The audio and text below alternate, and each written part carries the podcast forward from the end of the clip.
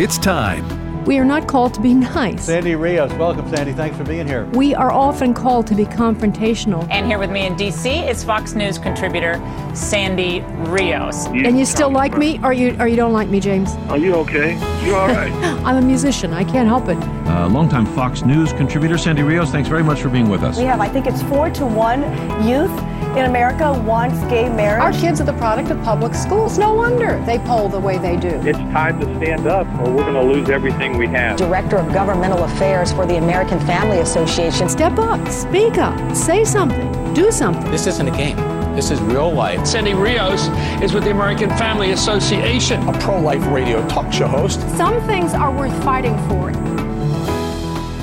Republicans should say we will oppose any government funding bill that in any way perpetuates the ongoing border crisis. The only fallback we will accept is a funding bill that expires in the new Congress in February so a new majority can shut down the border crisis and we will then pass this off to the American people.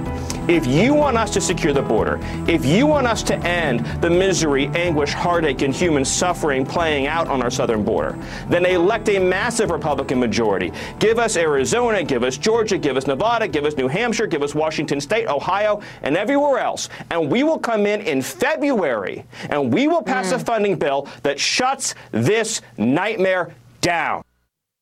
Oh, how I miss Stephen Miller. He was uh, one of the lead uh, advisors to President Trump. I've known Stephen for a long time, and he is responsible. He worked for um, uh, Senator Sessions, and Stephen was the point person on immigration always. Uh, he's just brilliant, and he's got fire in his belly because he understands what's happening. And I think uh, the reason I wanted you to hear that is because that's a contrast with what we heard just a few days ago, and that's the Kevin McCarthy, Elise Stefanik uh, unveiling of the so called commitment to America. Look, let me be balanced here if possible. You know, I don't like Kevin McCarthy. I don't have respect for him. I think he's a terrible leader. He should not be Speaker. All that being said, well, I'm happy that they said that one of the first things they would do would be to uh, uh, do away with the 87,000 IRS agents. They said in their first bill, Elise Stefanik and Kevin McCarthy, that's good if they will do it. If they will do it. That's the question. They have disappointed us time and time, kind of like Joe Manchin, not trustworthy. You think he's a good guy, just good old Joe, and then he stabs you in the back and does things as as far left as any radical on the Capitol Hill. But this is uh, Kevin McCarthy doesn't do that. He just um, doesn't really care that much about the issues. He doesn't stick with things. He doesn't fight. Uh, but most of them, you know, they get money. They make money and they make deals and they hold power. And that's what it's about for them. It's amazing how few of them really understand or refuse to embrace the notion that this is a fight for the survival of our country. But on the commitment to America, let me just uh, share a few things, a few words of other people. This is um, Jed Babbin wrote an article in the American Spectator about the commitment to America. And I think he has some really good points. He says uh, Newt Gingrich was the first real MAGA candidate. His conservatism in 1994 was brilliant, hard nosed, and pitched to the average American. He was a fireball across the sky. But the inevitable and unfortunate comparison the next would be Speaker, currently Minority Leader Kevin McCarthy, is a smoldering campfire. The impact of McCarthy's commitment to America is a fair measure of its effectiveness. It crashed on takeoff. The mainstream media ignored it, as did the conservative media, and deservedly so. The commitment makes three promises. Number one, to restore our way of life, to rebuild our economy, and to renew the American dream. And that's great. Those are nice, broad, bright colored goals, right? But no detail, no specifics, no promises, nothing like that. Just if you vote for us, we will restore our way of life, we will rebuild our economy, and renew the American dream. Because as McConnell in leading in the Senate, they don't want to be specific. They don't. They have they. They just shrink back from anything specific. They're so afraid that someone's going to blame them for something and it will cost them leadership or election. And so they do nothing. So they're leading with this vapid. It's like it reminds me of all the sports teams that have had to change their names. I think of Wheaton College used to be the Crusaders, and now they're the Wheaton Thunder. Wow, that's exciting. I mean, it, it is kind of like that. It's like the fire. We just take the fire, the passion out of everything. And I think that evidently this commitment to America has done that for a lot of people. I um, I would also add that uh, George Rasley, who's a good friend of mine, he wrote an article for, uh, yes, oh, Conservative uh, HQ, and he said um, he basically says he tried to get log on to find the commitment to America, and it's you have to have a password to get into it. So it's it's not even public. The whole thing is not public unless this has changed since George wrote this. Um, and so um, George's take on this is that McCarthy has offered up the usual grifting DC consultant, lobbyist approved pablum that results in perennial Republican defeats. But he also goes on to say this could change. McCarthy could change if he would just listen to the people. The people are not confused about what they're concerned about. The people are not confused when we poll them. They're concerned about prices and gas prices and their children and their schools. Uh, they're con- they're concerned about health care. They're concerned about all kinds of things. Uh, it's not hard to find issues upon which Repu- which Republicans could run, but it is left really uh, to the individual uh, candidates uh, to to paint with both col- colors. And I have to say, if there's a candidate in your area that is you know speaking like this in really broad terms, you can bet they have DC consultants. You can just bet. I've been working with one candidate. And I'm not going to say who, right? I'm just going to say it's someone running for Senate. I've been trying to book this person. I've there's probably a 21 email exchange trying to book him, and um, it would make me think. Me that um, the people working for this candidate don't really care if he wins or not. Uh, they they are sort of exported from D.C. They're assigned, uh, and they have their way of doing things. And Herschel Walker probably, if they come from D.C., Herschel Walker does not represent what they what they want. He's too conservative. So uh, it, I told you it's Herschel Walker. So I'm frustrated because we we'd like to help him, but um, anyway. All right, so there's a lot of news and a lot of things you have heard and a lot of things that you have not heard. This next story you probably have heard. I'll let Brian Kilmeade uh, and Gregg Jarrett tell a little bit of it, and then I'll fill in the blanks. This is clip 12. You got Mark Houck, Houck, who was taken into custody by agents at his home on Friday on charges stemming from an incident last October outside an abortion clinic. His wife saying, quote, the kids were all just screaming. It was all just very scary and traumatic. They had big, huge rifles pointed at Mark and pointed at me and kind of pointed throughout the house. The FBI telling a much different story, claiming the SWAT team was not present. Joining us right now, Fox News legal analyst Gregg Jarrett. What do you think? Well, I think that these are thuggish tactics over a minor offense. You know, whether they used a SWAT team and guns drawn, this level of force is wholly out of proportion to what is essentially a petty offense. Uh, for what? Because a religious leader who pro- offers pro life advice outside a uh, Planned Parenthood clinic allegedly got into a verbal dispute that escalated supposedly into a shoving match. What disturbs me is that this happened, Brian, a year ago, and the alleged victim filed a civil lawsuit for money damages that was so weak it was actually dismissed uh, by the district court judge. And, and, and yet you've got Merrick Garland, the attorney general, and Christopher Wray, the director of the FBI, that resurrects this case on a minor offense and uses the full force of the federal government and the FBI to descend on this guy's home to arrest him in front of his seven children. He has no record. He's not a violent right. I- individual. Uh, you know, pick up the phone, call his lawyer, and say, have your client turn himself in. So, you know, this is a disturbing incident by the FBI. Yeah. Yes, and we're going to talk about that more in just a second, but let me fill in the blanks on this a little bit. Yeah, so they had like 20 to 25 agents show up at the home, knock on the door early in the morning, seven children uh, crying as they, you know, they're pointing guns at Mark and his wife. Uh, as they open the door. And actually, before he opened the door, he asked them, he said, I'm, I'm right here. I'll open it up. Please, but my, my kids are upset. Can you just give me a second? But no, Nope, nope, no respect whatsoever. And this um, this issue about what you some of you may not know this, but uh, I have alluded to this. Like back in the '80s, especially I think of the '80s and the '90s, uh, being pro-life was uh, it was like being a Trump supporter now. Okay, it was like being um, a deplorable. It was really bad to be pro-life. You were stupid. You were one of those flag waving Bible thumping conservatives. And we got it full force, trust me. In the media, we were so hated. And Republicans were, were pro choice. Uh, Gerald Ford, his wife, I mean, they, they made great gains. Bob Dole was not pro choice, but he supported the bill that this that uh, provided the um, restrictions on protesting at abortion clinics. They put a, a, a feet limit. You could not be. Uh, I forgot what the, the the area was, but they put a perimeter around the uh, the abortion facility, and you could not go over that line in, your demonstration, your praying, whatever you were doing. Uh, and they, they were able to prosecute a lot of people by using that face. It was called FACE, F A C E. So that's what Mark was prosecuted under. So, but this is the story according to his wife. On several occasions, when Mark went to the Sidewalk Council last year, he took his eldest son, who was 12 at the time. For weeks and weeks, a pro abortion protester would speak to the boy saying crude, inappropriate, and disgusting things, such as, Your dad's a blank, and other statements that are too vulgar to repeat.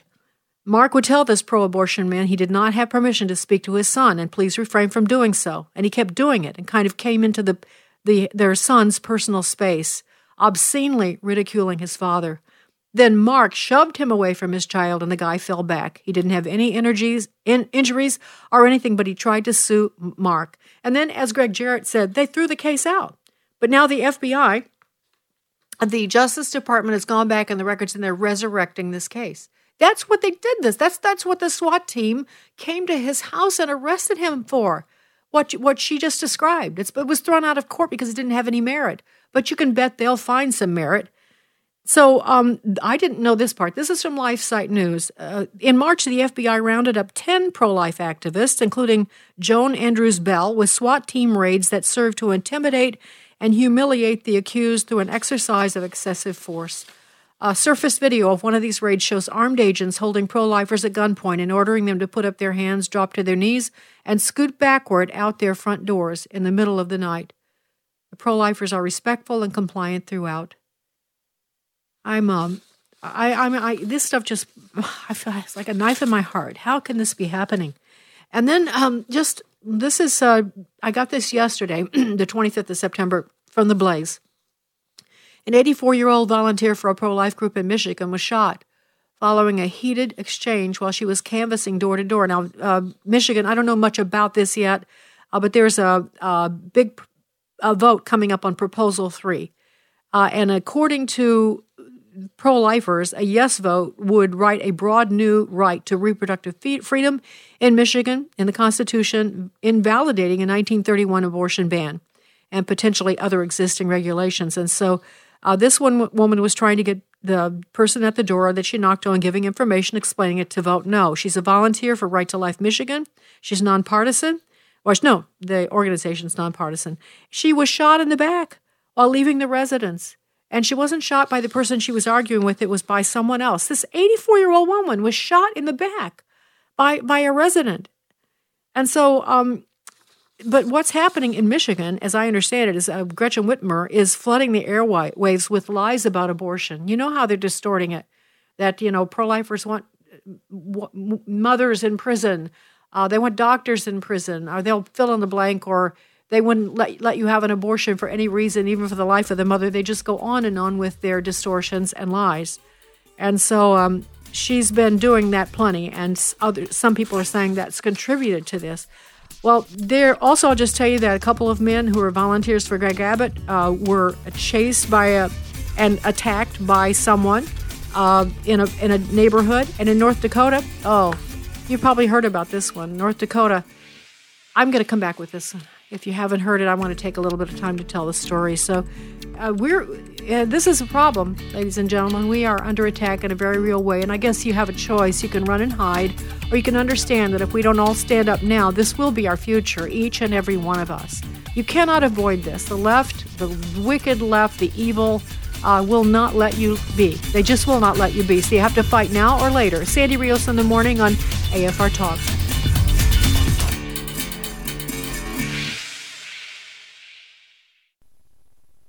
The following is not an actor, but a real life story from Trinity Debt Management. The credit card debt happened when my daughter was born. I was using one credit card account to roll over into another credit card account, and it was snowballing. If you're in debt and you need help, call Trinity at 1 800 788 1813. When I first called Trinity, the representative understood the need based on the situation. They were great people to work with. From the first phone call that I made, they had me on a track to mitigate the credit card debt. Trinity will consolidate your accounts into one easy to manage monthly payment, reduce your interest, and possibly improve your credit score. You'll save thousands. Working with Trinity gave me the ability to save thousands of dollars. My name's Doug, and thanks to Trinity, I'm debt free for keeps. Call Trinity at 1 800 788 1813. That's 1 800 788 1813. This is Pause to Pray, a chance to stop down from the daily noise of life and pray for our country's leaders. Today we pray for Serena Hoy, Assistant Secretary for International Affairs in the Office of Strategy, Policy, and Plans. Psalm 33:11 reminds us that our plans should align with the plans of God. But the plans of the Lord stand firm forever, the purposes of his heart through all generations. Right now with this in mind, let's pray together. Dear Heavenly Father, we ask you to guide Serena Hoy in her work at the International Affairs Office of Strategy, Policy, and Plans. We ask this in the name of Jesus Christ. Amen. Pause to Pray is a service of this station and the Presidential Prayer Team. This is an important election year in your state and all across the country, and we're joining together to pray the vote. Details at pausetopray.org. Hello, Americans. I'm Todd Starnes. Stand by for news and commentary next.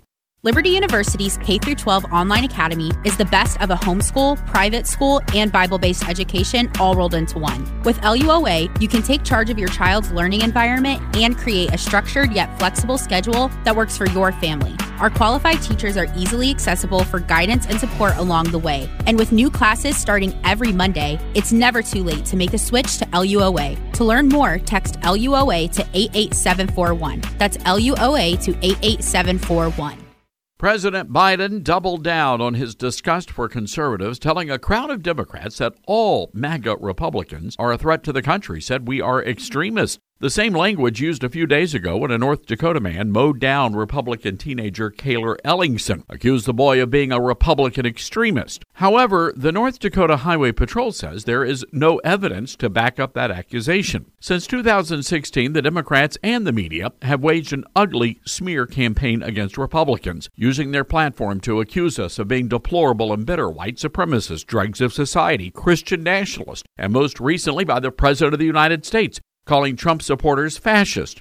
And we know for a fact the alleged killer of Cayler Ellingson used their politically charged language as an excuse to kill that boy. An argument could be made President Biden and the media should be charged as an accessory to the crime. I'm Todd Starnes.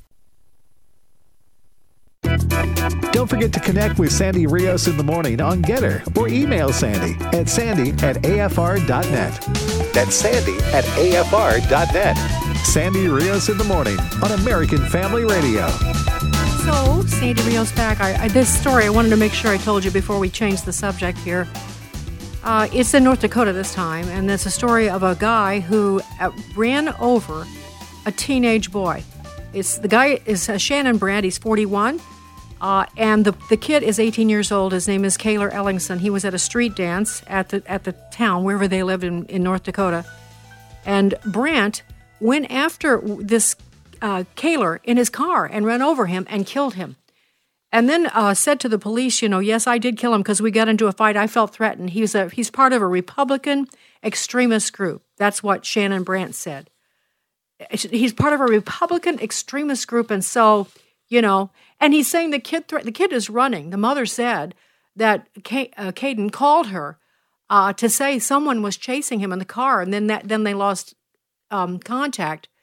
So how could this little this little young boy at 18 be a danger to a 41 year old man driving a car? And yet this guy's out on bail. $50,000 he's out on bond. He's admitted he did it. And it'll be interesting to see, won't it? if anybody in North uh, Dakota actually holds him accountable. But this is the state of things. Uh, remember, I've talked to you about how totalitarians dehumanize, dehumanize uh, the groups that they want to eliminate. And it happens gradually. Uh, they isolate them, they call them names, they, they make them inhuman, and then people don't think too much about hurting them. It started with the MAGA hats. Remember the MAGA hats, you know, knocking them off people's heads? It started with that. I remember going to restaurants and towering over people with their fingers and making people chant. And uh, now it's it's uh, moving into more dangerous territory. When you shoot a what 84 year old woman in the back who's a pro lifer because you didn't like what she said, that's kind of serious. So I'm just I'm not happy to be right about this. Trust me, but I'm just telling you, this is the progression, and we are seeing it play out in front of us. All right, so on the political scene, Gavin Newsom, interestingly enough, made a trip to uh, Texas because there was an event over the weekend and ironically, of course, California has banned anyone uh, and anybody in the government from going to Texas and I forgot there's other a whole bunch 22 different states because uh, remember North Carolina they started this with North Carolina when they passed that bathroom ban. Uh, so they officially well now no Californian in pursuit of business or in the act of doing anything for the government can ever go to North Carolina. So and Texas was one of those states. But Gavin Newsom kind of made his way there. It's very interesting. He went to the Texas Tribune Festival in Austin, Texas. We've seen Gavin Newsom kind of break his own rules before, haven't we? Let's see, I think with COVID, going out to restaurants, having a great time with his friends without a mask, while he's locking down the state of California. More of the signs of totalitarianism creeping, creeping, creeping. Okay, but here's what Gavin Newsom had to say, just a taste of it. Clip seven. I worry about Trump. Uh, worry about Trumpism. I worry more about Tucker Carlson. I worry about Ron DeSantis. He, uh, he's a bully. He threatened the Special Olympics with $27 million in fines. Who does that? Uh, you guys, I mean, I, Abbott, Abbott is light years ahead in policy than DeSantis, but DeSantis weaponized it next level. So, yeah, I worry about Trump because, you know, Trump has proven that democracy is now partisan, mm-hmm. which is remarkable. All right, so one reason I'm playing this is because Gavin Newsom, it seems, from all accounts, the things I'm hearing, wants to be our next president. Okay, so he's the governor of California. That's, you know, a problem considering what he's done there. And I want to give you just an idea of what he just said. He's talking about DeSantis. He said he's a bully. He threatened the Special Olympics with $27 million in fines. Who does that? This is what the left does. They twist, they'll take a partial truth and twist it because this is what happened. In 2022, the Special Olympics were going to happen in Florida, and they wanted to enact a vaccine mandate for all their games. All those little disabled kids were supposed to get the COVID shot. And uh, DeSantis said, no, no, you're not. You're not going to do that. And um, and so they withdrew the requirement. That's the horrible thing that DeSantis did with that. And that's who does that. People who have courage. Uh, so so this is what we're what we've got ahead of us. By the way, Newsom has now sent a letter to the Department of Justice seeking an investigation into the flight of migrants to Martha's Vineyard in Massachusetts. Of course, trying to get DeSantis to get criminally charged for doing that. So. Um, he's busy fighting the battle, trying to make his place. It'll be interesting to see what happens with this. And by the way, on Newsom, uh, here's what he's also doing. He's they're putting up bull, billboards from California in various states. I think it's like Oklahoma. It's kind of the Bible Belt, probably Texas. And these abor- abortion signs have Bible quotes. Uh, they encourage women to seek abortions in California and they include a Bible verse, Mark 12 31, in which Jesus is quoted as saying, Love your neighbor as yourself. There is no greater commandment than these. I just want to point out that if a, if a mother is to follow that commandment, she should love her baby as she loves herself. She's not killing herself when she gets uh, uh pregnant, she's killing her baby.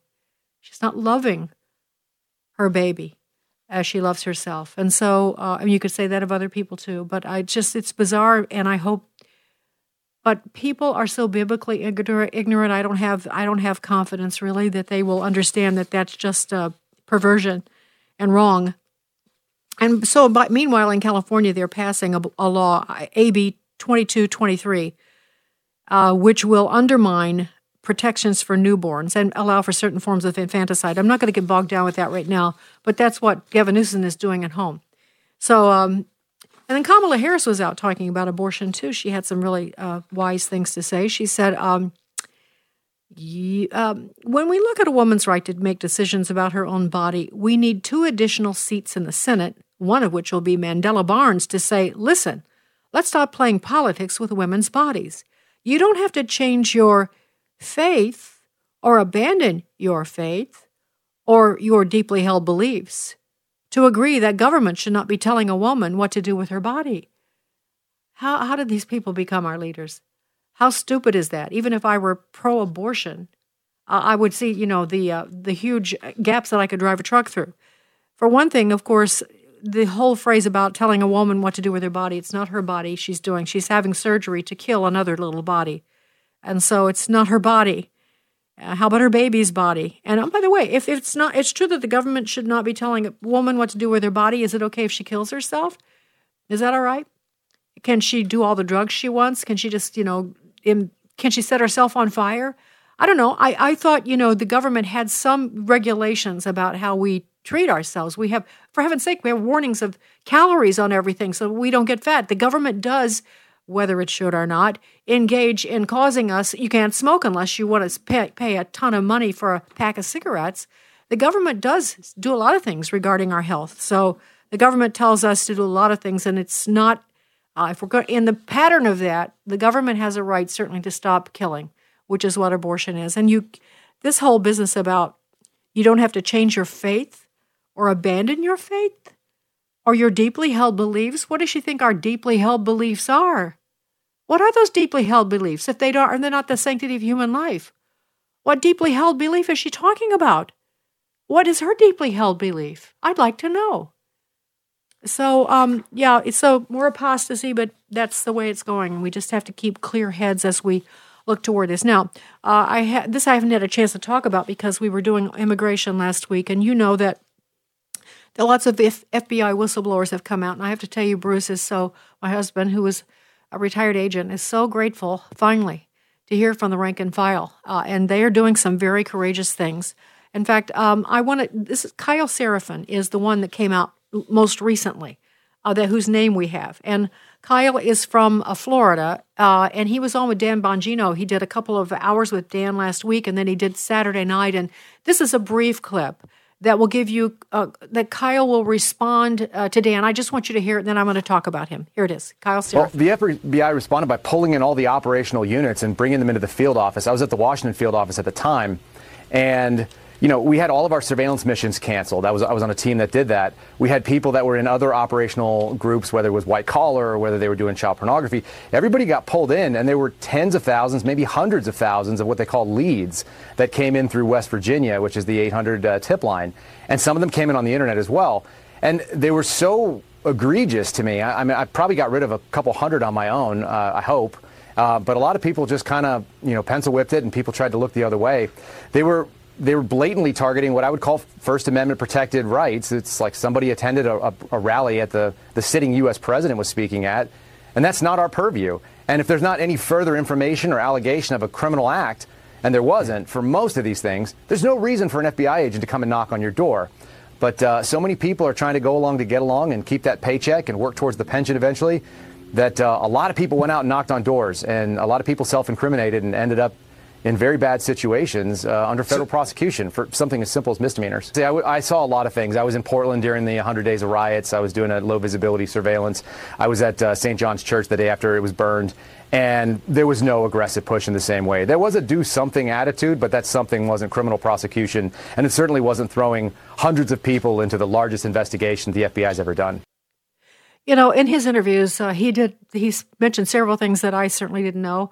He talked about um, there is a call center for the FBI, and Bruce has told me this before. A lot of times they get a lot of calls from people that are really insane, actually. they're seeing things. There are, you know, UFOs. Their neighbors trying to choke them. You know, they, but they're they can tell by talking to them that they're not reasonable people, and they get a lot of those calls. But he said this time everything changed on January the sixth. He said they we would get ten thousand calls. And he said the calls would be something like, um, "My neighbor, I, I don't listen. I don't trust him. I mean, I he you know he wears a Trump hat and he went to a Trump rally, and I think you should look into him. I bet he went there. Or I've known that guy for since high school and I didn't like him then. He had he sort of was this way or that way. All very vague, just accusatory, dangerous. Uh, neighbors, you know, turning in neighbors and friends turning in, well, so called friends, turning in friends. And he said he tried to toss a lot of those, but a lot of those were not tossed. So a lot of people, as many of you know, have been harassed by the FBI because um, because someone you know said you looked like someone at the rally that they saw in the picture. And the FBI is following all these leads. They're categorizing them. Remember, they told us that. They were going to double down. The other thing we've learned is they're doing a new wave of investigations. Uh, they are going deeper. Any you don't have to even have been there on January the 6th. If you had anything at all to do with it, you know, or whatever, then they're coming after every single one of us who would have been there, could have been there, would like to have been there. I do not believe, as they do, that it was an insurrection. And so this is really, uh, they're launching this whole second wave of arrests and prosecutions. Um, the other thing is, he told us that, uh, uh, look, understand that the Capitol grounds, when you come to D.C., you can come in and out, you can go see your congressman. It's not walled off, it's not fenced off. Now, there's certain occasions where they'll fence some things off, and there is a security when you walk in the building, but it always amazes me that there's so little, to, to tell you the truth. So, uh, and when you have a big, they'll have uh, rallies, demonstrations, concerts, all kinds of things on the lawn of the Capitol. It's a very, very normal thing for people to walk on the lawn of the Capitol. But the FBI actually selected an area of the Capitol after January the 6th and, and declared it off limits so that they could charge more people. That's what Kyle Seraphin is telling us. Um, and so it's just sickening. And of course, his career is completely destroyed. He will, he's he's just he's he's in big trouble. What what courage! A man with you know they're not none of them are old because you have to retire at the FBI at fifty five. So, and that reminds me then of another agent, uh, Miranda Devine. Uh, talked about him last week, and I don't think I ever got to this. I wanted to, so we're going to go back to it because uh, Special Agent Stephen Friend came out last week with his own story. This is Miranda Devine to tell it. Clip 10. I learned that Stephen Friend, FBI special agent still serving, who was suspended on Monday, is an American hero. Uh, you know, he had the dream job. He's been with the FBI for 12 years. He's a SWAT team member. But he just could not live with his conscience after he was dragged off these very important child um, porn, child exploitation, human trafficking investigations that he was working on and put on these really bogus January 6 cases that just serve to, uh, I guess, back up the rhetoric that we're hearing from the White House that domestic terrorism is the, the worst uh, threat to America um, since the Civil War. And so uh, he could see from on the ground how the FBI Washington field office was manipulating these cases to try and uh, expand and pretend that the, the problem was bigger than it was. And he also uh, didn't want to participate in SWAT raids on um, people who had just uh, were being, you know, accused of misdemeanors at worst, uh, innocent American citizens, and uh, you know it, they were being told to investigate people who hadn't even gone to Washington D.C. that day. In one case, a man had been at his son's funeral that day, uh, yet he had FBI agents knocking on his door. People were being surveilled. Um, this is just such an abuse of their civil rights. And Steve Friend stood up and said, "I will not do this." He did everything the right way way. He complained to his uh, all his supervisors. He told them what FBI rules were being violated and what policies were not being followed and what constitutional rights of American citizens were being abused. And he was ignored. He was threatened and he's now this afternoon filed a whistleblower complaint with the Inspector General Michael Horowitz. Um, and he's also been talking to Senator Chuck Grassley and some of the Republicans uh, about his complaints. And he um, is there. You see his photograph online, 37-year-old man, father of two young children. Uh, it took a lot of courage to do this at great risk to himself and uh, blowing up a career he loved. All right, so Miranda Devine, and uh, I'll be right back after this. Sandy Rios in the morning, AFR Talk. There are thousands of different religions around the world today, and thousands more that have disappeared with ancient civilizations. So, how can we be certain that Christianity is the only true religion?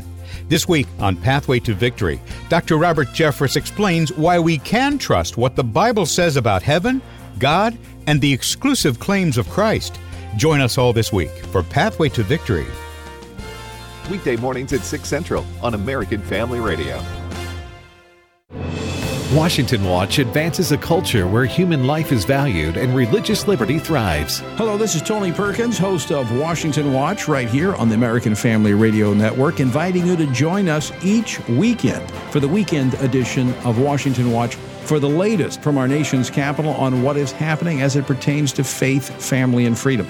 You'll hear from policymakers, congressional leaders, and others each day, 4 p.m. Central Time. Be there.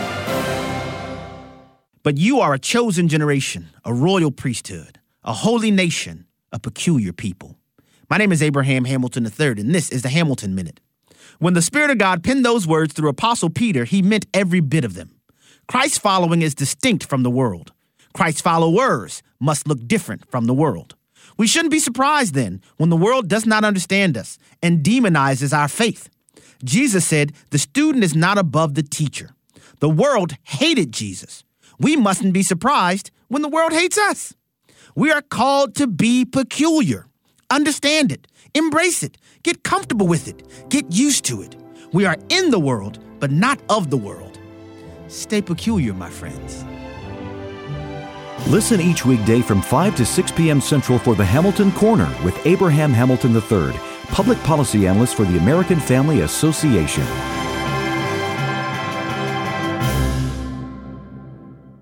Hi, I'm Jan Harper. If you're a pastor's wife, come be encouraged and renewed as you share your challenges and stresses unique to pastors and their wives. The AFA Pastors and Wives Fishbowl Retreat is returning October 18th through the 20th to Linden Valley Conference Center in Linden, Tennessee. The retreat is three days and two nights of relaxation and encouragement. Our host will be Pastor Bert Harper, Director of Marriage, Family, and Pastoral Ministries, and co host of Exploring the Word on AFR, and his wife, Jan. And our special speakers will be Will and Miki Addison of Airing the Addisons on AFR. Lodging, meals, and materials are all included in your registration. But hurry, space is limited. Register today by calling 662 844 5036, extension 297 or at repairingthefoundations.net. The AFA Pastors and Wives Fishbowl Retreat. We'd love to see you there. This is Frank Gaffney with the Secure Freedom Minute. Are we sleepwalking towards catastrophe? Preoccupied with this fall's election or simply the day to day challenges of making ends meet in increasingly difficult economic circumstances, most Americans are missing some very ominous indicators of serious trouble ahead. So it would seem are our intelligence services and national security agencies, perhaps because they're focused instead on Joe Biden's political opposition, now officially designated enemies of the state. Historically, however, our nation would be on high alert if any of the following were occurring, let alone as now all of them. The Kremlin is mobilizing its military reserves and explicitly threatening nuclear war. Communist China has massively increased its military capabilities and is adopting a war footing. North Korea has publicly embraced preemptive nuclear strikes, and Iran will have the bomb at any moment. Sorry to disturb, but we ignore such developments at our extreme peril. This is Frank Gaffney. Sandy Rios in the morning on American Family Radio. Look, I think that Democrats, if the election is about uh, who is the most extreme, um, as we saw, you know, Kevin McCarthy touch on there with Marjorie Taylor Greene, I'll say her name, sitting over his left side, then they're going to win. Um, if it is a referendum on the president, they will lose, and they know that. They also know that crime is a huge vulnerability for Democrats. I would say one of the biggest vulnerabilities. And if you look at Pennsylvania, for example, what's been interesting to me is it's always you follow the money and where are people spending money. And in Pennsylvania, Pennsylvania, the Republicans have been spending millions of dollars on the air on crime ads against Fetterman because that's where they see his vulnerability. So, yes, the economy is hanging over everything, right. but you do have to look at state by state factors, and crime is a huge issue in the way, Pennsylvania race. All right, so that was, uh, remember her? The We'll circle back press secretary for President Biden and actually saying that if it's a referendum on the president, Democrats will lose. And the reason I played that for you, I think it's interesting that she said that, but also I uh, I want you to understand that from looking at the polls and a lot of indications, um, there is a really good chance that Republicans could prevail in this midterm election in the Senate and the House. Um, now that doesn't count for all the. I, I think the fact that they are fighting so hard and working, doing so many bad things so quickly here is a sign that they know they're vulnerable. I don't think they know that they're going to be over, able to overcome uh, opposition to their policies with through voting. But we don't know, do we? We really don't know. But I want you to understand that we still have a chance in this midterm. And so I no matter all the bad things I'm telling you, let it motivate you and not deflate you so much that you don't you feel like it's what's the use because I think there is use still. Uh, there is value in getting busy and voting and supporting candidates. Uh, go out and knock knock on the doors or give them money or again uh, sign up to be a poll worker so you can watch and make sure there's no fraud in your voting place. You'd be surprised at what's been happening all these years that we've been absent because we were busy raising families and going to church and doing stuff. We weren't minding the store. And so the store has been taken over by people that are unscrupulous and dishonest and we have to regain that. And look at these guys, these FBI whistleblowers coming out. We should be encouraged by that. That's amazing. That's guts. That's courage. So we have real American heroes right now. And uh, we need to remember that we have more than they are. You know, we've got heroes all over the place. So uh, let's just keep swinging. But meanwhile, I got to go back to the bad news because the smear is on. The January 6th uh, committee is uh, starting this Wednesday at 1 o'clock with more of the same. And I want to remind you remember, they, ordered, they hired a producer uh, who is an Emmy nominated news producer who uh, worked for Bloomberg and ABC News. And his name is uh, Dan Prisgoda. Uh, and he scripted and edited the entire January 6th hearings you've been hearing. Do you understand? Hearings don't they're not all scripted. Now congressmen senators they'll read senators especially will read s- statements that their staff has written. That's normal. But when it comes to a back and forth in a hearing uh, you don't read everything but that it's all on a teleprompter. It's it's like a it's like an event. It's like um, a serial. Like this is part two of the uh, j6 hearings. They've actually said that. They've admitted that. And and they take testimony, they will edit testimony and pull out the parts that are the most incriminating, and there's no witness for the defense. There's no witness to defend uh, the people that were at the Capitol on J6. And that's the way it's being operated. And this Dan Prisgoda, who was the um, producer, I just want to remind you before this starts on Wednesday that he he hates Trump. Uh, he he tweeted a black and white animation thing of a of a car punching pedestrians as it passes with an automatic metal arm, and he said, um, "I'm getting this new attachment for my car while I drive around Trump country." And he's done other things too, but he hates Trump. He, he hates Trump people. So there he is. He's the one doing the producing for this J6 committee hearing, which is starting on Wednesday. And that takes me to the J6 prisoners, who I haven't spoken about enough lately. They are coming up for trials this fall, many of them. And so far, they are the sentences are just horrible. Julie Kelly has observed that the judges on the D.C. District Court have denied every charge of change of venue motion. Change of venue meaning, can we take this somewhere else besides D.C.? This guy's from Texas. Could we try it in Texas? No, no, no. They all have to go to D.C. and be tried in the courts in D.C. And guess who lives in D.C.? People that hate President Trump and his uh, and his followers. I mean, it, it is. I've said for a long time, it's like living uh, in a hostile territory. When you drive into the district, you do feel like you're you feel creepy. I don't know what else to say. It's like you know you got to mind your p's and q's because you're not unfriendly. You're not on friendly tur- turf. So, um, 93%, by the way, of people in Washington D.C. voted for Joe Biden.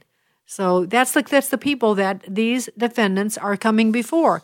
And I want to share. This is an article by Julie from American Greatness. It's called Fair Trials Are Impossible for January 6 Defendants. And I'd like to post that on our, if you would post that for us on our Gettr page, Adam GETTR. By the way, if you'd like to follow us and get our articles, get GETTR, get our articles. it's G E T T R, GETTR. And so um, it's not hard to join and it's easy to, to access.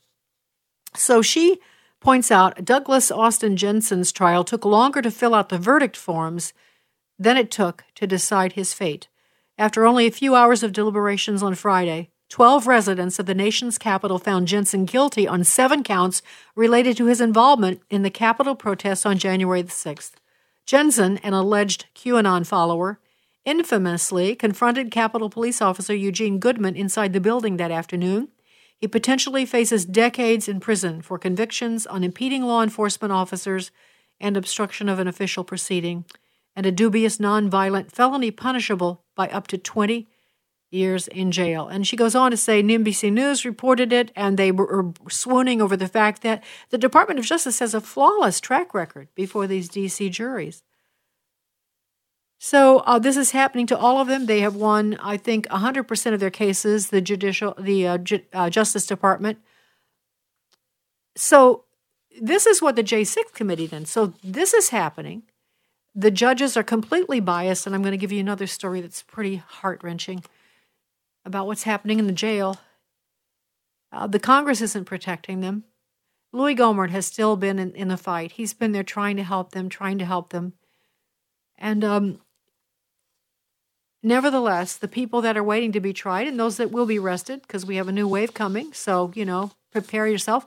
Be, if the FBI comes to your door don't don't go to the door. Tell them you're not going to talk to them unless they you have your attorney, and you can do that. You have a just don't let them inside the house. Uh, you could just open it and say, if you if you I won't talk to you unless you have give unless I have my attorney. Boy, okay. So juries have returned to unanimous guilty verdicts on every count in record time. And so that's happening in that. And then we have the media doing what they're doing. We have the J6 committee. They have their own website where they put out information all the time. And one of the things that they just put out has to do with Oath Keepers. Now, Oath Keepers are supposed to be the infamous leaders of this insurrection, and it's just a sham. It is. And they have posted on their website a recording that they say, or they hint, is the Oath Keepers discussing things they're going to do. I don't even, I haven't heard the recording, but evidently what they think are incriminating statements. But turns out on examination of this recording, it's just people watching something on television and commenting. It's not uh, Oath Keepers in a meeting plotting the destruction of the United States, and yet they've got that on their website. Everything is stacked against people involved in J6 and really against Trump supporters. It's just the, the net's going to widen I, I um, this actually is dated September the 8th, and I can't believe I'm just getting to it. But we've just had so much news. And this is written by uh, Patricia Tolson in the Epoch Times. It began without warning. A January 6th prisoner had emerged from his cell without a mask. When it was all over, the jail was in lockdown, and several inmates had been pepper sprayed, handcuffed, and thrown into solitary confinement. Inmate tablets, and that's how they com- communicate with their families.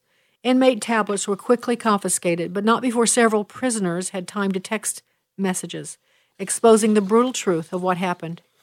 Many of those messages were obtained by Epoch Times. According to the text messages sent by one January 6 prisoner to a family, blank just went down at the correctional treatment facility in D- Washington D.C. around 9:46 a.m. on September 5th.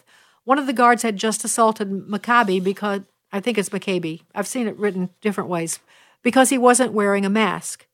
Ronald Colton McAbee, I'll say that. His wife Sarah described to the Epoch Times what happened.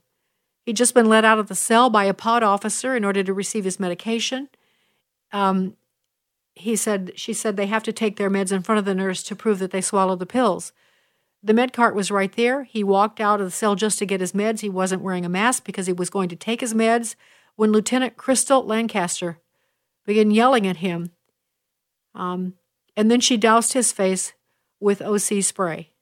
That's um, I think that's a form of mace. It's called Oleoresin capsicum, pap, capsicum.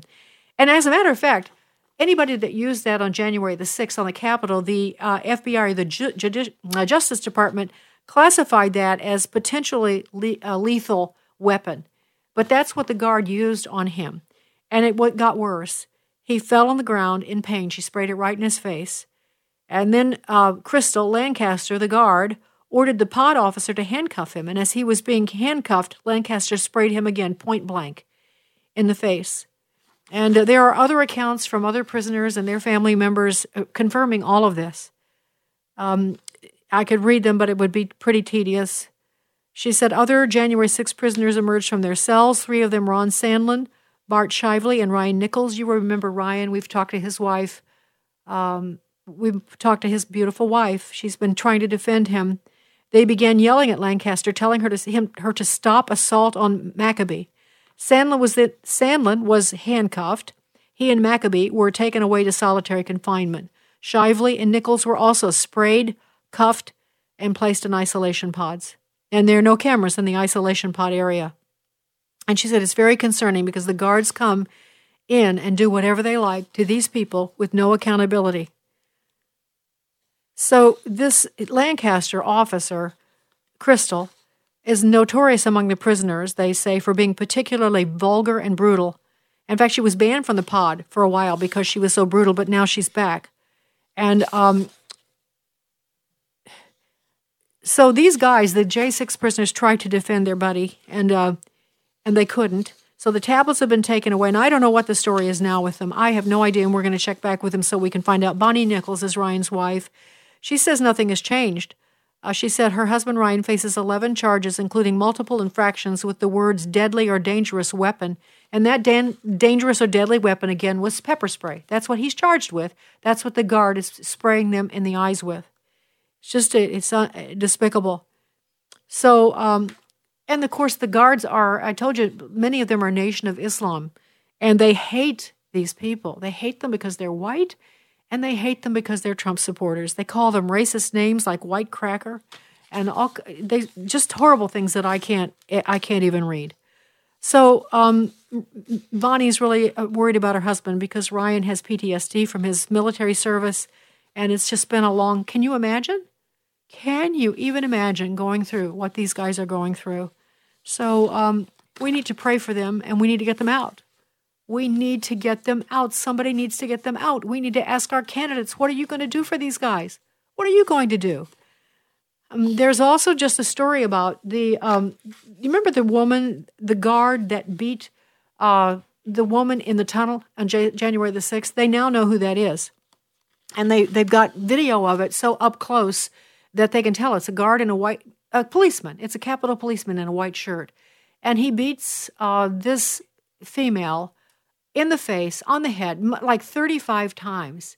It's now they know who it is. So we'll just see if they're going to do something about it. There's no name given in the articles I'm reading, uh, but they, they do know who it is. So these are such uh, dark and wicked times. But I, I have to tell you, uh, look, we think about in the Old Testament where the Jews were overrun by the Babylonians, and God brought judgment to the Babylonians. They destroyed, you know, all that they knew. The things the temple was like uh, it would be like our church, but it's also like our buildings, our culture, because it was a theocracy.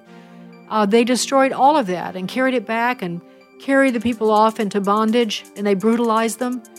And yet God miraculously delivered in time. It was a long time. It may not be in our generation. And it could be that God would deliver now. I don't know. He certainly has people like you and like me who love and serve Him. And uh, He might grant us another chance. He might in this election. And we can pray for that. There's a history of that in Scripture where people pray that God would stay his hand and not bring harsh judgment. Not yet. So we can pray that for our kids and our grandchildren. Nothing wrong with it. Uh, but meanwhile, hand to the plow, looking straight ahead, we have to keep fighting. We just have to fight until we can't anymore. This is Sandy Rios in the morning on AFR Talk.